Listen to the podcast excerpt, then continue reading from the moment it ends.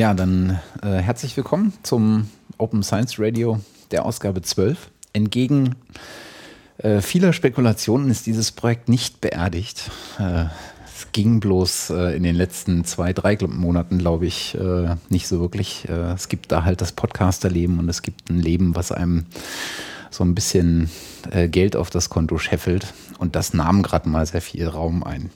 Äh, aber nichtsdestotrotz ist dieses Projekt bei weitem nicht beerdigt, sondern äh, wird fortgeführt und äh, auch in äh, altbewährter Tradition, äh, wenn man das bei elf vorherigen Folgen schon so sagen kann.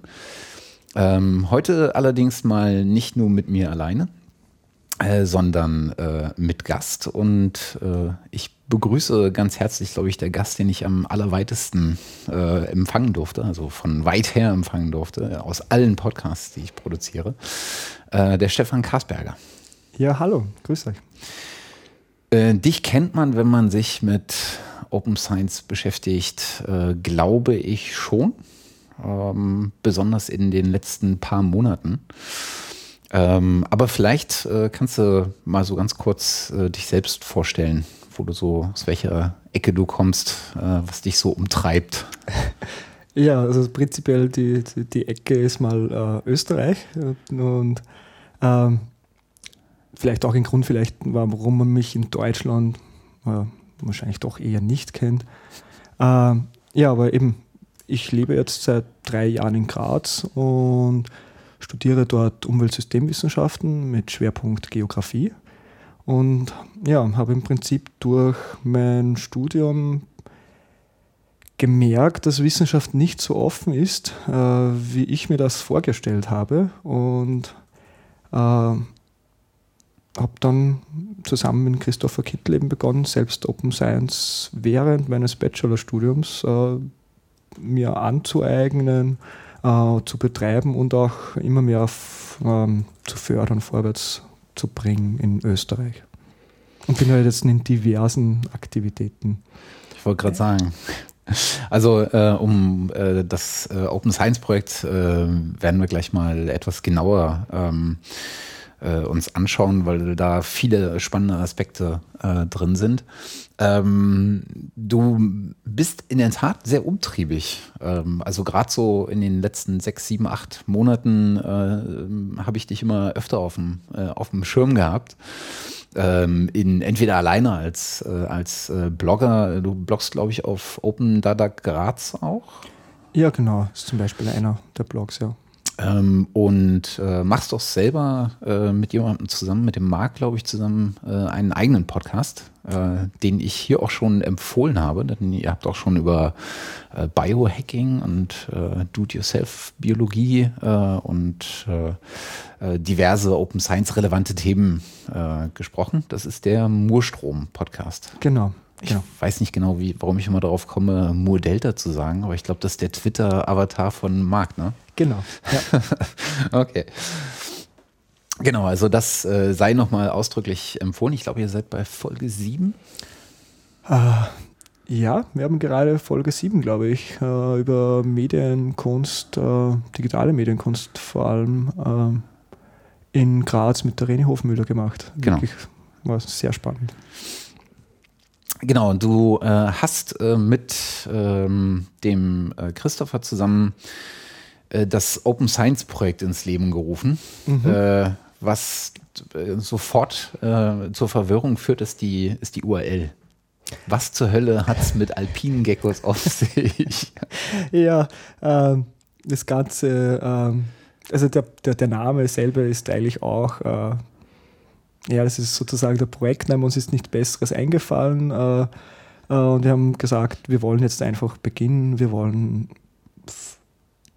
den wissenschaftlichen Prozess uns aneignen in einer offenen Art und Weise und wollten einfach nicht zu viel Zeit in Namen und in dann auch die Domain zu dem Namen äh, äh, investieren, weil das zu Beginn für uns eh schwierig war, was überhaupt Open Science ist und was, also was Wissenschaft ist. Natürlich mhm. in erster Instanz mal, wenn man im zweiten Semester im Studium ist, ist es doch noch nicht ganz klar, was, was da alles dazugehört und wie das so abläuft.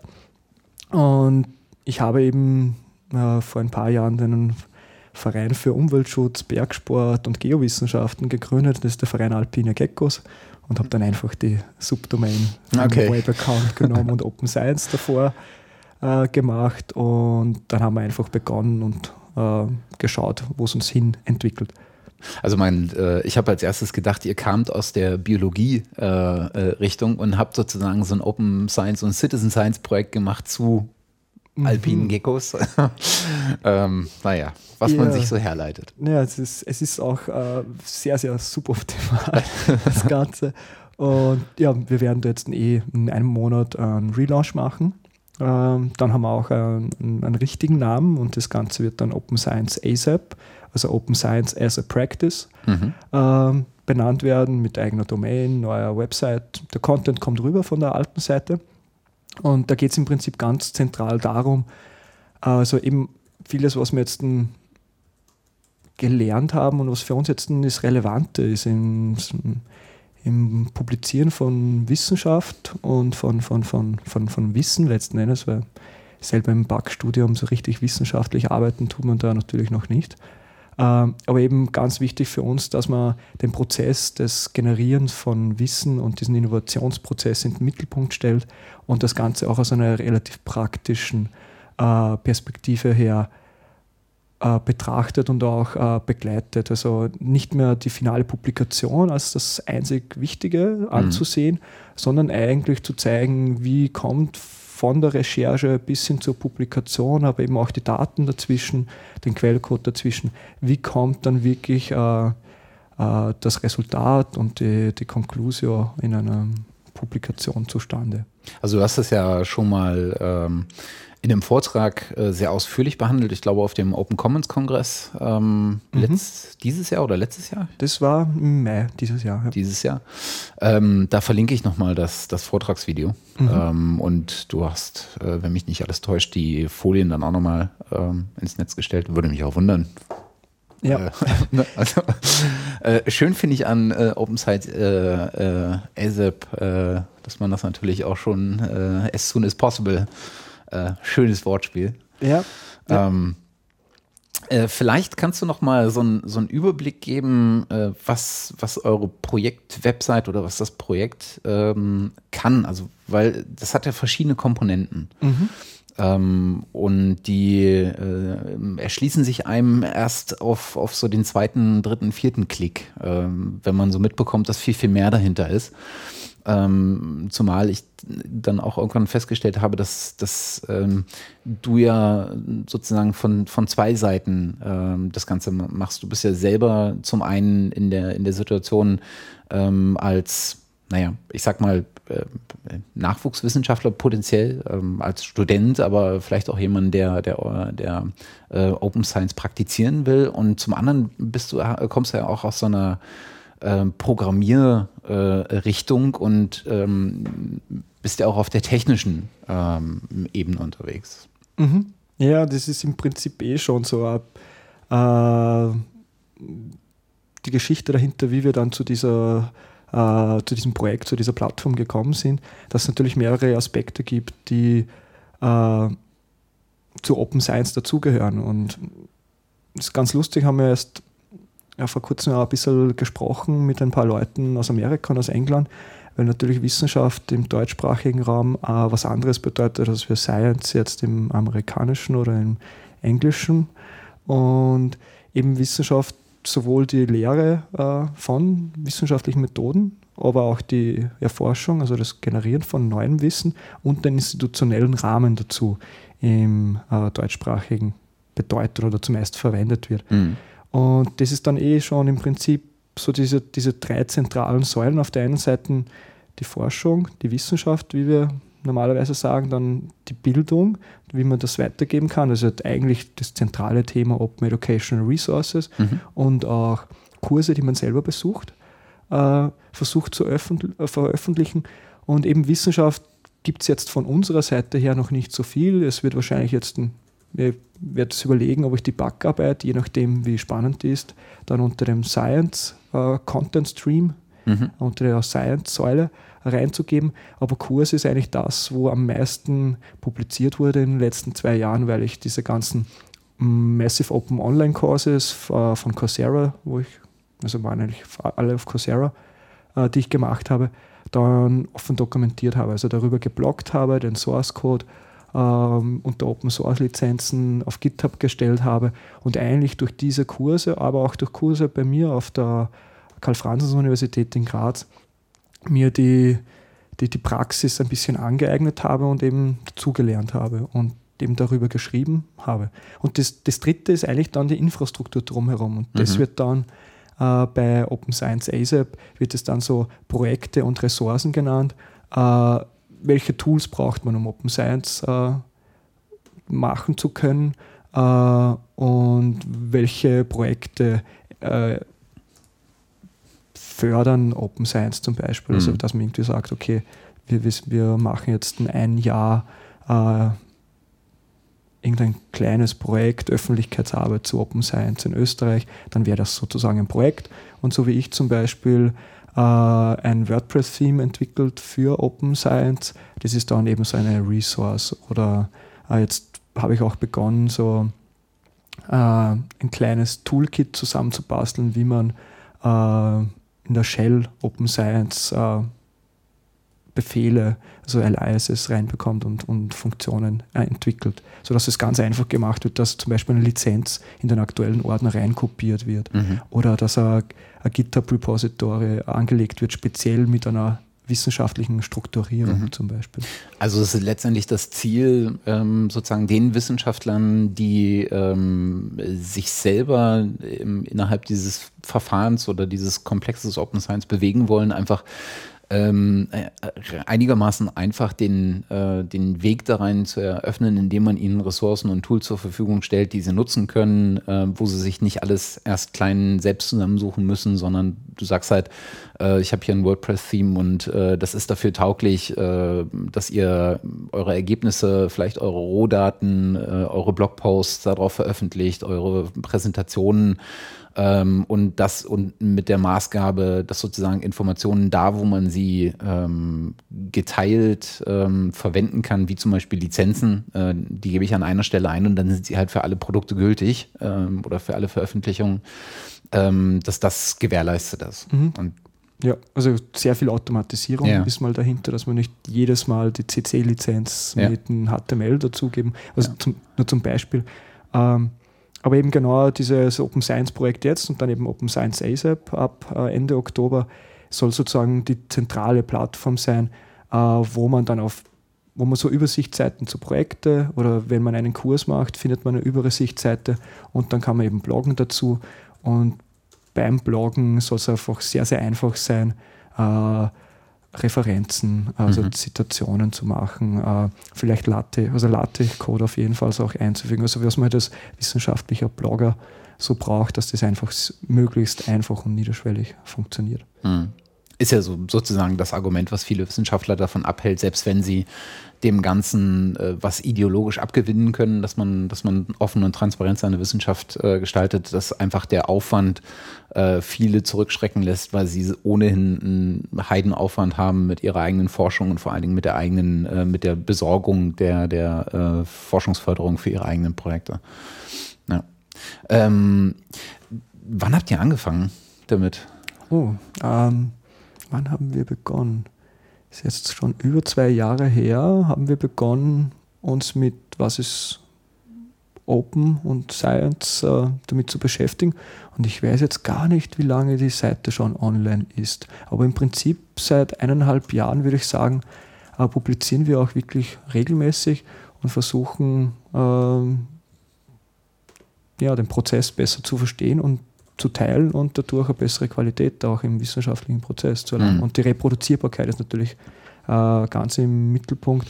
Äh, wie kann Wissenschaft wirklich reproduzierbar sein? Mhm.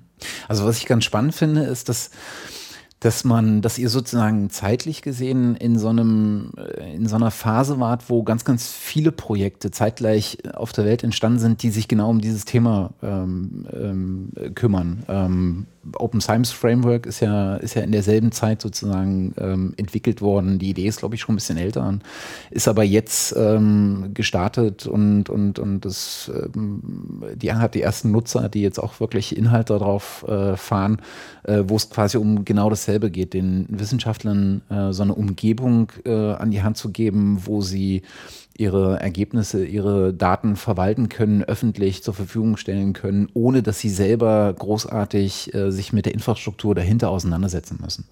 Und das finde ich ganz spannend, dass, es, dass, es so, dass du sozusagen sehr genau sehen kannst, dass an vielen äh, Ecken äh, in, der Welt äh, dieser Gedanke zeitgleich aufgegriffen wurde und viele in die gleiche Richtung denken, aber sich das spätestens an einem Punkt welche Tools und welche Ressourcen ich jetzt nutze, dann so stark diversifiziert, was, was äh, echt spannend ist.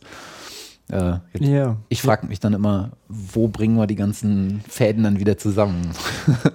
genau die Frage stelle ich mir auch immer. Und ähm, ja, es ist, es ist eher eine schwierige Geschichte, weil natürlich, wie wir begonnen haben damit, haben wir noch nicht gewusst, wo wir hinwollen. Und mhm. natürlich ist jetzt Umweltsystemwissenschaften, bei mir Geografie, beim Christoph ist mit Schwerpunkt Volkswirtschaftslehre.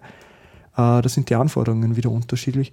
Und wir haben eigentlich von vornherein für uns definiert, dass wir jetzt nicht äh, irgendwas neu erfinden wollen. Mhm. Also dass wir da auch nicht irgendwie Konkurrenz sein wollen zu einem bestehenden Web-Service oder zum Beispiel dem Open Science Framework, sondern bei uns geht es wirklich ganz zentral darum, äh, das Wissen zu teilen und diesen, diesen Prozess zu begleiten. Also früher war es ja so gang und gäbe anscheinend, äh, wird erzählt, dass man ein wissenschaftliches Tagebuch führt mhm. und dass man darin dokumentiert, protokolliert letzten Endes, äh, was man so gemacht hat. Und das ist eigentlich, äh, wird es einem nicht so mitgegeben. Ich weiß nicht, ob es so Praxis ist, aber veröffentlicht wird es normalerweise nicht. Mhm. Äh, und dass man eben sozusagen auch so eine Kommunikation macht, dass man auch mitteilt, dass Wissenschaft was ganz was Normales ist, dass es von normalen Leuten gemacht wird, in einem normalen Prozess, da gibt es eine gewisse Systematik dahinter. Äh, und das liegt uns auch hm, sehr am Herzen, dass man so eine sehr niederschwellige, also raus aus dem Elfenbeinturm, sehr niederschwellige Kommunikation, wie Wissen erzeugt wird und dass es nicht immer Rocket Science ist und dass es auch keine äh, Magie ist, sondern dass es einfach nach gewissen Rahmenbedingungen abläuft und die dann auch mitgibt, weil ich es einfach spannend finde für Leute, die interessiert sind an Wissenschaft, dass die auch ein bisschen mitbekommen, wie das dann in der Wirklichkeit aussieht. Und es ist halt nicht alles so wie bei CERN, sondern mhm. es ist dann oftmals auch viel, viel äh, kleiner und vielleicht auch äh, banaler. Mhm.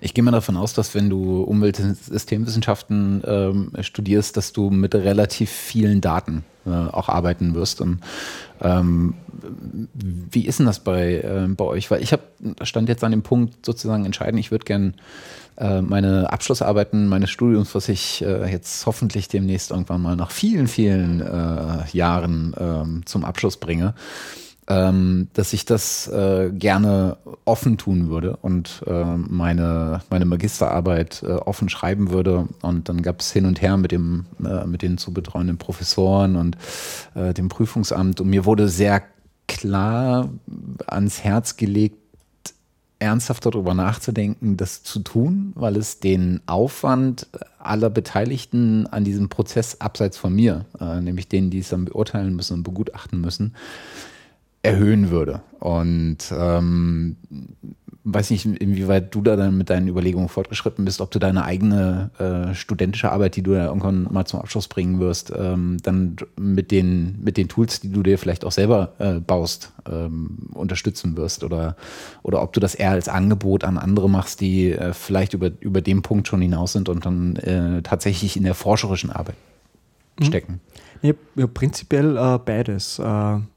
Aber also das Projekt ist aus einer ganz klassischen Do-it-yourself-Mentalität äh, äh, raus äh, äh entstanden. Wir wollten es einfach selber machen mhm. und wir werden das auch machen. Also der Christoph hat jetzt auch seine Bachelorarbeit äh, geschrieben, ökonomisch, also ja, Modellierung von äh, hydrologischen, irgendwas mit Wasserversorgung. Mhm. Detail weiß ich es jetzt auch nicht äh, so unterschiedliche Szenarien modelliert mit Agent-Based Modeling und der Source Code für die, für die NetLogo-Software ist bei ihm auf GitHub einsehbar.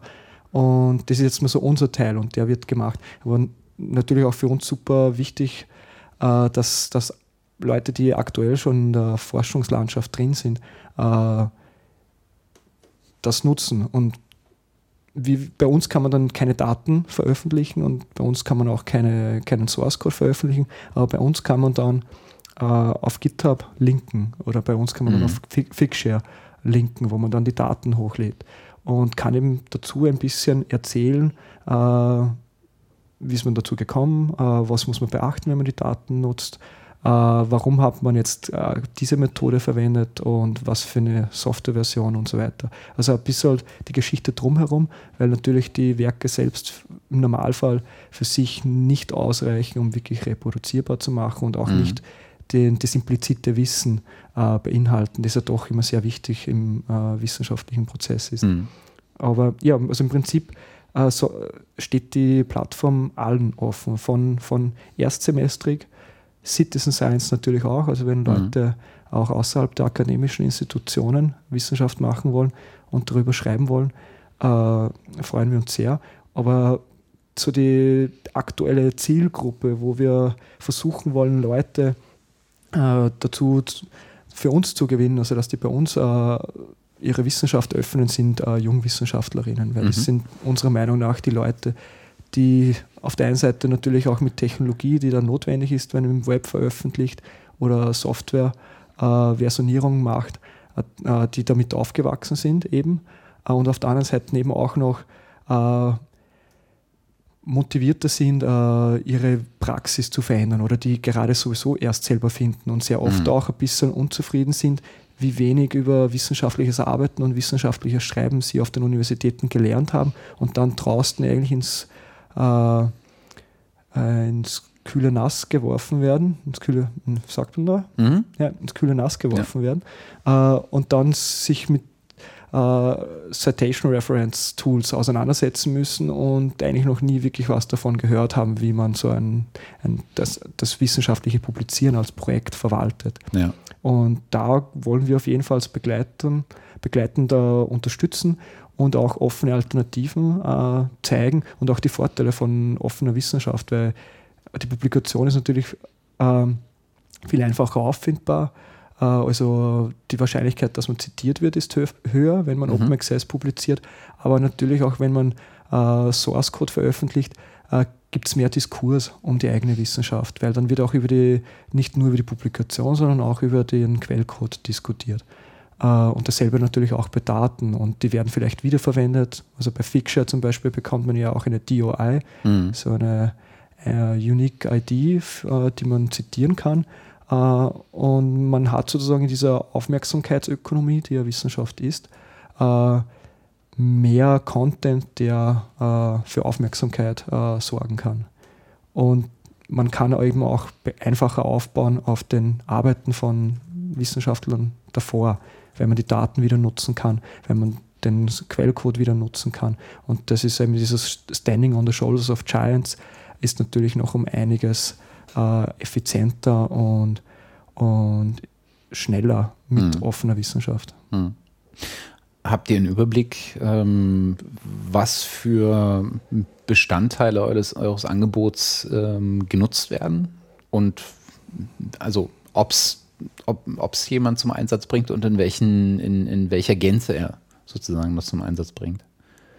Um, ja, also durch das, dass bis jetzt also ein wissenschaftliches Projekt wurde begonnen drauf und äh, wurde dann aber die, die, die Doktorarbeit äh, hat sich thematisch geändert und dann äh, nicht mehr ähm, weitergeführt. Also jetzt im, im, im Wissenschaftlichen haben wir eben äh, bis jetzt noch nicht so viel äh, an Content, was wir jetzt auch das nächste Jahr mit dem Relaunch äh, stark forcieren wollen. Mhm. Ähm, aber jetzt bei den Kursen äh, was schon einige Anfragen gekommen, weil eben diese äh, MOOCs ähm, ja sehr, sehr viele Teilnehmerinnen äh, haben, dass Leute dann angeschrieben haben, äh, Source Code. Äh, und ich habe dann auch äh, von Seiten der, der Kursorganisatorinnen äh, auch E-Mails bekommen, zweimal, dass ich bitte meinen Source Code wieder von, der, von GitHub runternehmen soll. Mhm. Weil in der zweiten, also ich habe das immer so gemacht, ich habe es erst nachdem die Abgabezeit äh, vorbei war, habe ich es dann äh, online gestellt. Aber bei der zweiten Kursiteration mhm. äh, war es halt schon bevor die Abgabe war da und da wurde ich angeschrieben und habe es dann auch runtergenommen, weil ich mich dann eigentlich, weil ich es auch verstanden habe, dass die dann nicht, nicht jeden Kurs komplett neu gestalten wollen, mhm. jedes also, Mal. Aber das ist natürlich ein spannender, spannendes Problem, dem man sich ja. im 21. Jahrhundert sowieso stellen muss, ja. weil Urheber bin ich, ich habe den Code geschrieben und ja, die haben einfach das Problem, dass jemand äh, von GitHub deinen äh, Code nehmen könnte und als seinen bei ihnen einreichen könnte. Und dann wäre natürlich die, die, der Sinn dieser, dieses Assignments oder was man da auch immer ge äh, gemacht hat, genau. einfach nicht mehr gegeben. Ja. Hm. ja. Okay. Und das, das wird äh, ganz gut genutzt. Äh, aber ansonsten haben wir uns auch noch nicht so sehr darum gekümmert, irgendwie groß bekannt zu werden, sondern für uns mhm. war jetzt wirklich mal wichtig, dass wir ein Bild bekommen davon, was für uns Wissenschaft ist, was für uns offene Wissenschaft ist. Und jetzt haben wir es für uns so im ersten Schritt so weit geklärt und jetzt wollen wir dann auch nach außen gehen und auch andere Leute äh, mit reinnehmen äh, und dann mit den Leuten darüber diskutieren, wie deren Arbeitsworkflow aussieht und was deren Anforderungen sind. Und das wird so im nächsten Jahr, glaube ich, auch für uns so die, äh, das große Ziel sein. Äh, und haben da auch schon ein paar Sachen äh, vorbereitet, wie mhm. das dann passieren wird. Also was ihr so euren, euren Ansatz und ähm, die, die Sicht auf die einzelnen Komponenten äh, im, im Bereich Open Science, von Open Access über äh, ähm, ähm, Open Peer äh, Review Verfahren, ähm, Open Methodology oder sowas, das habt ihr ja auch ähm, nochmal festgeschrieben im Wiki. Äh, da findet man, glaube ich, ähm, äh, ein ganzes einen ganzen Pool an äh, Definitionen, an Links, äh, die man, also schon, schon umfangreich, was da so über die Zeit auch entstanden ist. Ja, also ich glaube, das erste halbe Jahr haben wir äh, großteils nur diskutiert und ja. für uns einzelne Begrifflich Begrifflichkeiten einfach abgeklärt. Und wir haben auch das Glück, dass in Graz mit Peter Kraker äh, auch einen äh, jungen Wissenschaftler gibt, der zum Thema Open Science geforscht hat und der auch in einem Paper so ein bisschen die unterschiedlichen Instrumentarien und Prinzipien von Open Science ähm, niedergeschrieben hat. Und wir haben auf dem seiner Publikation aufgebaut und dann eben noch erweitert um den äh, Education-Bereich, also Open mhm. Educational Resources und den Open Methodology-Bereich äh, noch ein bisschen weiter gedacht, nicht nur die spezifische Methodik, sondern auch den, den ganzen Prozess, äh, äh wie Innovation, wie Wissen generiert wird, äh, zu öffnen mhm. und haben da relativ viel Zeit in diese, in diese Definitionsgeschichte äh, gewendet und dann eben begonnen, nach diesen äh, Prinzipien äh, unsere Kurse umzusetzen und auch unsere Projekte mhm. zu Open Science. Also man darf gespannt sein, was äh, nach, dem, nach dem Relaunch eures Projektes passiert, dann vielleicht auch mit einer gezielteren Ansprache von, von, von Menschen, die sich für sowas begeistern lassen. Ähm, jetzt hattest du schon ähm, unter anderem den, den, den Peter Kraker angesprochen. Es gibt also so ein paar Leute neben euch in, in Österreich, die sich, äh, die sich dem, mit dem Thema beschäftigen. Ähm, du hattest vorhin schon gesagt, dass das eher auf der, auf der wissenschaftlichen Schiene passiert ist, sprich also der Erforschung dieses Themenkomplexes viel mehr wahrscheinlich als der Anwendung äh, dieses Themenkomplexes. Äh, aber es gibt zumindest so ein, so ein, so ein paar Bewegungen äh, auch in Österreich. An der Stelle ist es natürlich der, der Blick für mich ganz spannend äh, über die deutschen Grenzen hinaus. Äh, mal nach Österreich zu, äh, zu richten und äh, mal zu dich mal zu fragen, wie sozusagen diese Open Science Szene sich in, in Österreich darstellt oder aufbaut. Also das ist ja auch in Deutschland ein relativ noch ein relativ diffuses Bild, was, äh, was sich äh, einem da bietet, äh, weil an vielen Stellen auch da zu diesem Thema geforscht wird und äh, mit der Open Knowledge Foundation natürlich auch ein, so ein zentraler Player auf dem, äh, auf dem Spielbrett steht, der sich diesem, diesem Thema annimmt, unter anderem neben, neben vielen anderen Themen. Äh, wie schaut es da in Österreich aus? Ja, also im, Prinzip, ähm, ich komme ja jetzt gerade von der Open Knowledge Conference in Genf, mhm. von der Open Knowledge Foundation und ich bin auch in Österreich der, der Koordinator der Open Science Arbeitsgruppe. Habe ich vor einem halben Jahr habe ich mir gedacht, jetzt muss ich mal aus Graz raus. Jetzt schauen wir mal, äh, was in Österreich äh, äh, sich so tut zu Open Science und versuchen die Community zusammenzubringen und dann um, äh, auf nationaler Ebene zu arbeiten. Und im Prinzip ist jetzt dann eben dieser Relaunch der Seite dann der Versuch, das Ganze auch wirklich aus Österreich rauszutragen. Also es war wirklich so mhm. Schritt für Schritt. Und eben auf der OKCon äh, war eben äh, Peter Kracker auch mit dabei, der eben am No Center in Graz äh, äh, angestellt ist und dort forscht. Und der ist jetzt auch seit zwei Wochen der neue Panton Fellow von der Open mhm. Knowledge Foundation, sprich, äh, er soll sich jetzt ein Jahr darum kümmern, dass Open Data in der Wissenschaft vorangetrieben wird. Das ist das zusammen mit zwei anderen, die äh, aus England kommen. Und er war definitiv so eine zentrale Person, weil wie ich mich begonnen, also als ich begonnen habe, mich für Wissenschaft und offene Wissenschaft äh, zu interessieren, hat es in Graz eben das Barcamp gegeben und habe ich dann so bei den Session-Wünschen reingegeben, ja, ich würde ganz gern was zu Open Science hören. Und der Peter, den ich noch nicht gekannt habe dort, hat dann geantwortet, ja, passt, ich mache da eine Session. Und er hat im Prinzip so eben diese, diese Säulen, diese Prinzipien dort vorgetragen und dann ist eigentlich losgegangen. Äh, und das war dann eigentlich immer sehr, sehr in, eng, in, in enger Zusammenarbeit mit dem Peter zusammen.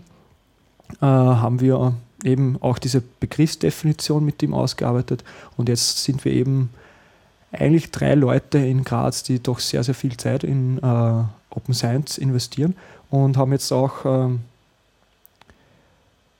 durch unser, also der Christopher Kittel und ich sind jetzt auch äh, auf der ÖH der Uni Graz, also dieser auch äh, Verbindung der, also Verband der Hochschülerinnen äh, in Graz, sind wir jetzt so Open Science Advisor, also wir sind so Open Science Sachbearbeiter. Mhm.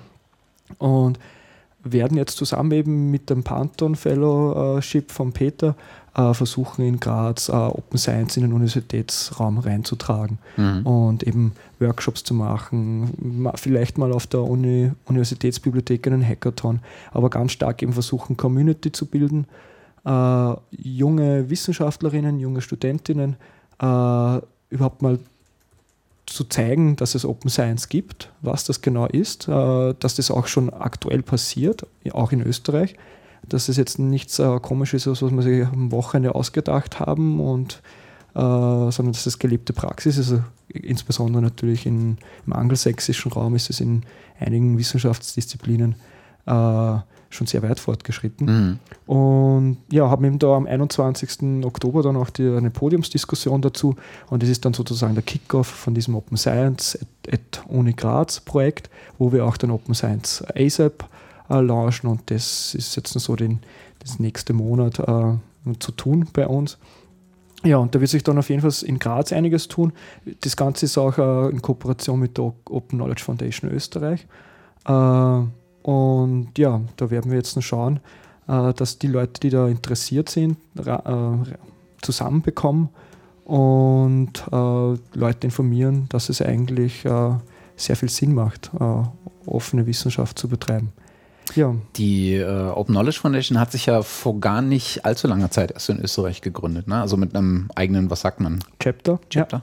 Ja. Ja, ja also gegründet hat sich die, die Gruppe hat sich gegründet 2010 rund um das Thema Open Government Data und dann war Rufus Pollack, der, mhm. der, einer der Gründer von der OKFN, äh, in Wien und dann war es irgendwie klar, wir machen dann Local Chapter in Österreich und es ist so ein bisschen, gibt so zwei, drei Schritte in diesem Prozess und haben dann diesen Open Government Data Portal ganz zentral mit aufgebaut in Österreich und dann sind wir letztes Jahr dann auch offizielles Local Chapter geworden. Ich glaube, wir waren erst zweites und jetzt sind wir äh, ja, Teil des Netzwerks von der Open Knowledge Foundation. Mhm. Und jetzt haben wir seit einem Monat haben wir eine Open Glam Gruppe, also eine Gruppe, die sich mit dem Öffnen von Kunst- und Kulturgütern äh, beschäftigt, also Galleries, Libraries, Archives und Museum.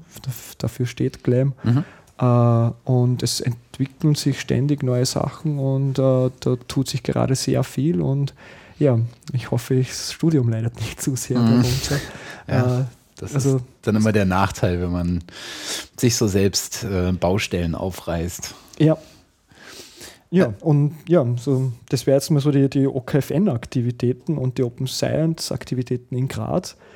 Äh, aber in Graz zum Beispiel der Martin Ebner ist auch noch sehr, sehr untriebig im Bereich Open Educational Resources. Mhm. Das ist, glaube ich, da im ganzen deutschsprachigen Raum einer der bekanntesten Leute in dem Feld. Und es gibt natürlich unterschiedlichste Leute auf Instituten, die Open Science äh, betreiben, betreiben wollen oder einfach äh, wichtige Beiträge dazu machen. Also es gibt an, am AIT äh, zum Beispiel die Anita Graser, die entwickelt äh, zentral am Quantum GIS weiter. Für mich als Geografen ist es so das, das freie äh, Geoinformationssystem, das ich eigentlich immer nutze, wenn ich Karten zeichne oder räumliche Analysen mache.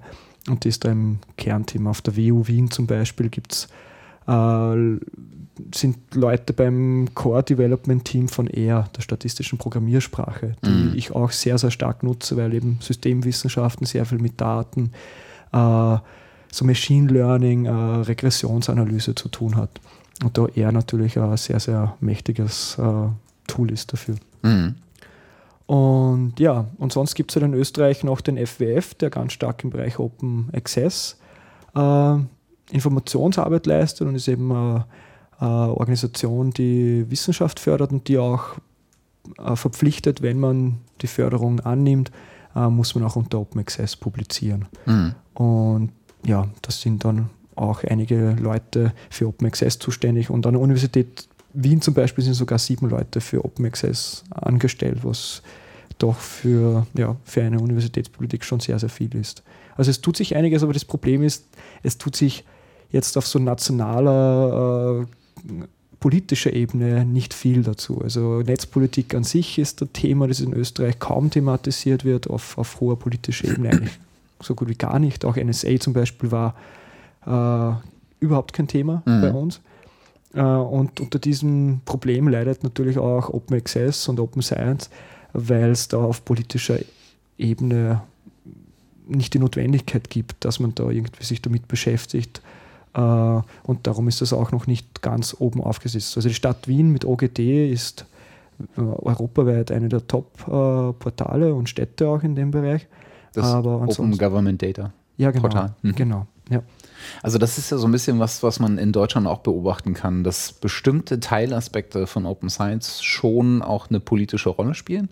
Besonders natürlich Open Access, ähm, auch wegen der Diskussionen, die jetzt schon seit Jahren äh, sehr intensiv auch geführt wird, teilweise, äh, welcher Weg denn jetzt der richtige ist. Das hat sicherlich auch damit zu tun, dass wir in Deutschland ein sehr, sehr starkes Verlagswesen haben. Also ein sehr, sehr starkes Verlagslobbywesen, möchte ich fast mal sagen. Ähm, das ist also ein Thema, was, was einem immer mal wieder unterkommt. Und äh, das Thema Open Data hat natürlich in den letzten Jahren auch, auch nochmal erheblich an, an Schwung gewonnen. Äh, unter anderem auch durch viele Projekte, die aus der Community raus entstanden sind. Äh, Open Data Hack Days gibt es ja jetzt diverse ähm, und ganz, ganz tolle Projekte. Ähm, aber so eine Vision von Open Science in seiner Gesamtheit, also in der Verbindung der Elemente, von der offenen Ideenfindung äh, über die offene äh, Begleitung der Arbeit, über das äh, Publizieren von Forschungsdaten, über das offene Publizieren der Ergebnisse bis hin zur, bis hin zur offenen Lehre und, ähm, und solchen, solchen Elementen, da findet man auch in Deutschland keine politische Position, die das mal äh, als Vision entwirft, äh, die sich darauf äh, einlässt. Ich vermute mal, das ist in Österreich ganz ähnlich. Ja, also ich glaube, da formiert sich eben auch gerade rund um die Open Knowledge Foundation, glaube ich, finden sich auch gerade die Leute aus den unterschiedlichsten Bereichen. Und bei uns ist es eigentlich schon so, dass mit den Leuten, denen ich diskutiere, eigentlich allen klar ist, dass es ein ganzheitlicher Ansatz sein muss. Also nicht nur irgendwie eine Fachdisziplin macht jetzt irgendwie äh, Open Access, aber nicht Open Source, sondern dass man irgendwie versuchen möchte, wirklich über alle wissenschaftlichen Disziplinen, alle Bereiche von Open Science abzudecken. Und mhm. da, da finden sich gerade die Leute. Und da werden, glaube ich, auch ganz ganz coole Projekte rauskommen. Und natürlich hofft man auch ein bisschen auf das neue EU-Rahmenprogramm Horizon 2020, mhm. dass sich da äh, Möglichkeiten ergeben, um da auch Begleitforschung zu machen und Infrastruktur aufzusetzen. Hältst du das für den, den sozusagen den legalen oder nicht den legalen im Sinne von rechtlich legal, sondern für einen legitimen Weg oder für den Weg, der am ehesten geeignet ist, um das Thema auf eine politische Höhe zu katapultieren oder auf die Agenda zu setzen, dass man sozusagen über den Weg der Erforschung von Open Science eine Argumentation schafft, dass es funktioniert, wie es funktionieren kann oder ähnliches. Ich glaube, das ist mein Telefon, ja. Das haben, haben wir jetzt alle nicht oh, gehört.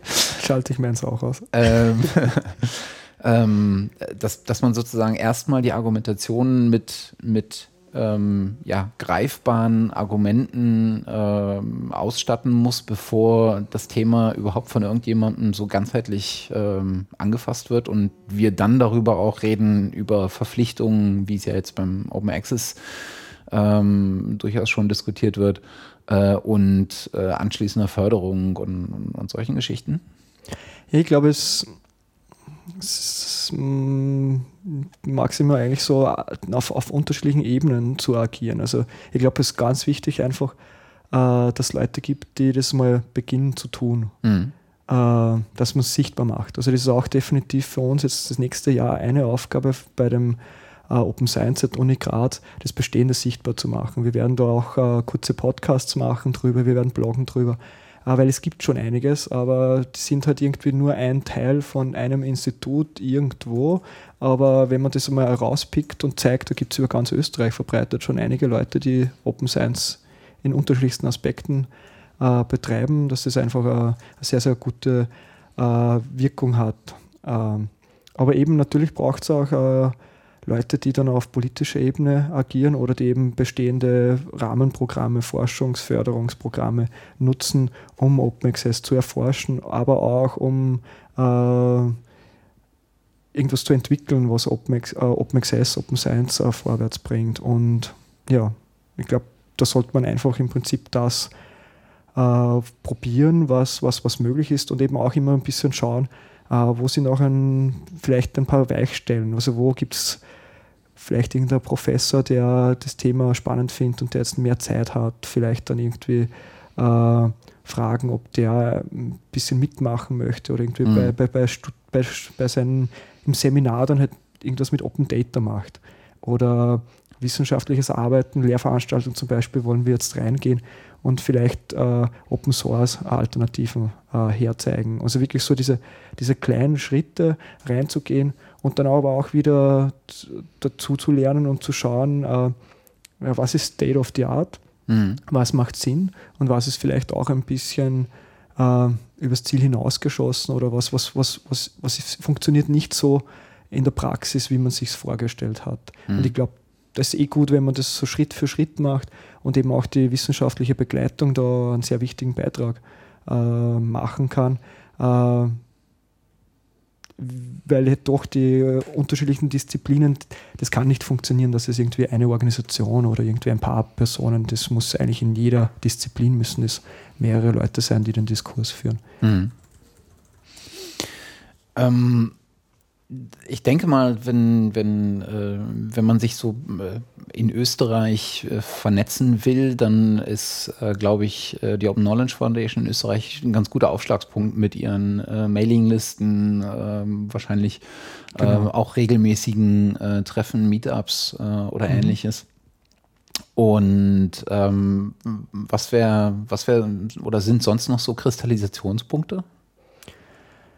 Ähm ja, also ich glaube wirklich, die zwei großen ähm, Akteure sind eh so unser Open Science Projekt mhm. und die OKFN. Und äh, bei uns eben das Praktische und bei der OKFN eben dann ist die Vernetzung und dann halt irgendwie versuchen, das Thema in die Öffentlichkeit zu bringen. Mhm. Äh, und ich glaube, das ergänzt sich eigentlich ganz gut. Und es gibt natürlich alle möglichen anderen äh, Einzelprojekte, aber eben so dieses ganzheitliche, überdisziplinäre, äh, würde würd mir jetzt spontan nichts einfallen, was da noch so gibt. Mhm. Also ich glaube, wenn man bei den beiden Kontakt aufnimmt, dann kann man auch zu den spezielleren Projekten, wird man dann weitergeführt. Mhm.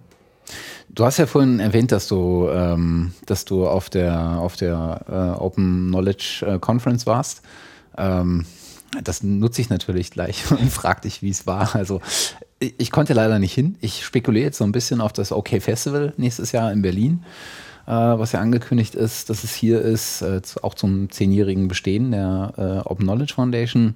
Äh, ich glaube, da, das wird eine interessante Veranstaltung. Ist natürlich ein ganz anderer Ansatzpunkt als die, als die Open Knowledge Conference. Und äh, gerade die war ja, ähm, ist extrem international. Also ähm, trotz dessen, dass sie in Genf stattfindet, ähm, ist überhaupt nicht geprägt jetzt von, von äh, großartiger schweizerischer ähm, Beteiligung, sondern es ist wirklich eine wirklich internationale Konferenz. Ähm, weiß ich, vielleicht kannst du da mal so einen Eindruck vermitteln.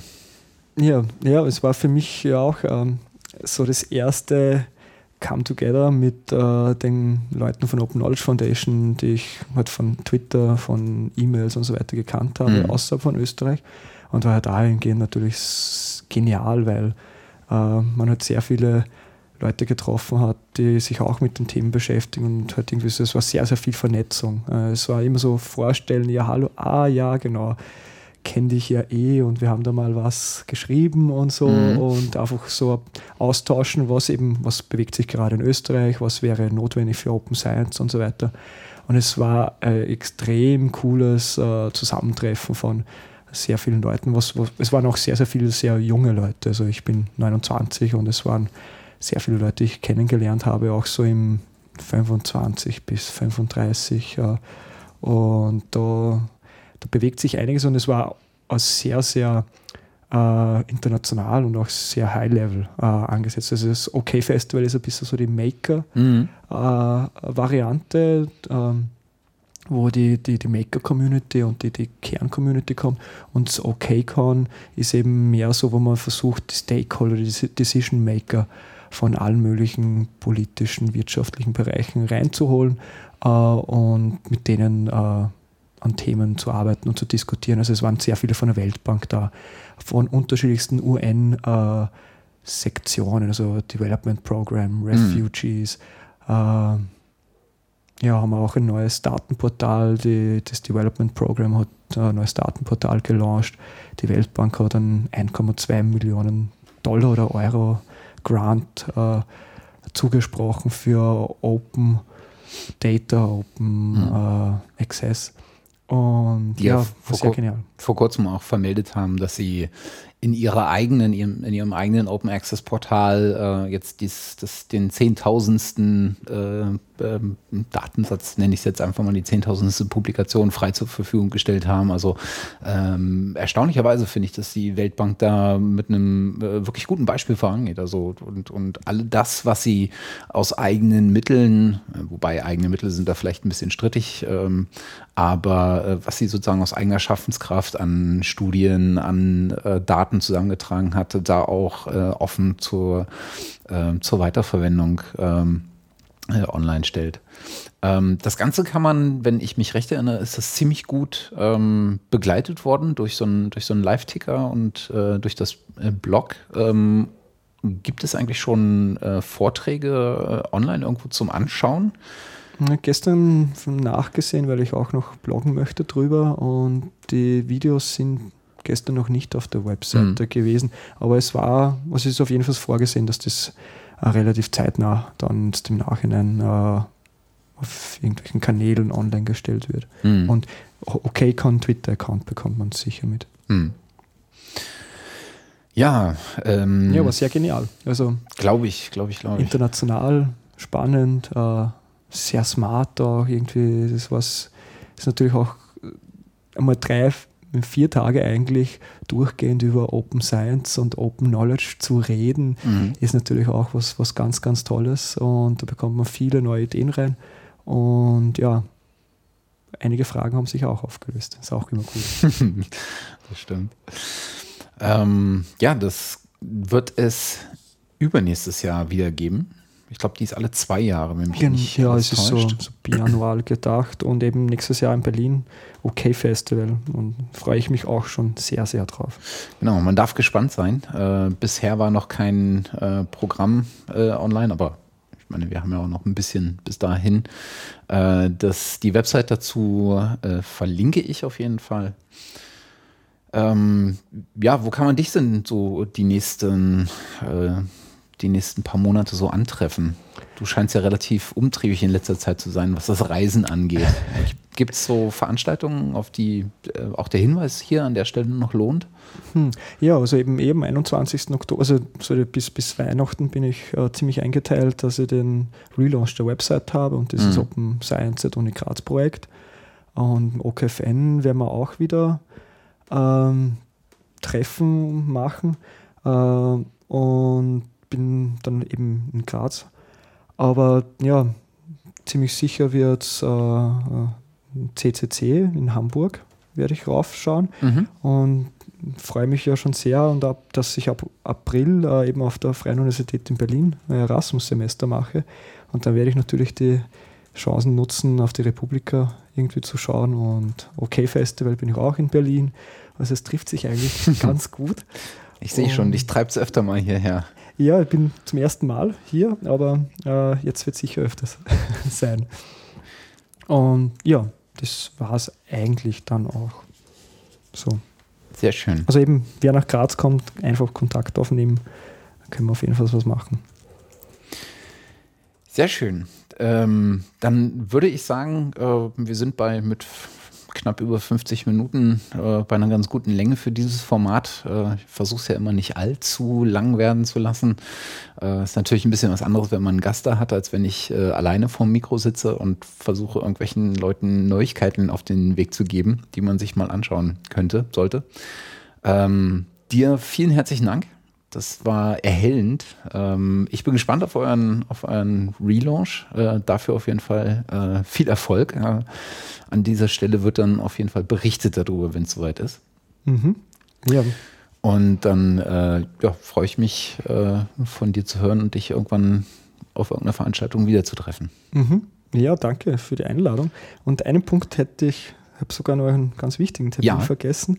Äh, das Elevate Festival, für mich so das genialste Festival, was es in Österreich gibt, äh, hat heuer Thema Open Everything. Und das ist dann ah. so zwischen 23. und 27. Oktober. Und da werden auch einige Leute aus dem Open Science Bereich, OKFN-Umfeld in Graz sein. Und ja, Jacob Applebaum zum Beispiel wird wahrscheinlich auch wieder kommen. Also mhm. es ist so die Frage, also Open Everything mit Fragezeichen, so zwischen äh, Post-Privacy, Privacy, Open Data und wie soll das in Zukunft so weitergehen und wer bestimmt das. Und ja, wird auf jeden Fall ein sehr, sehr geniales Festival werden. Mhm.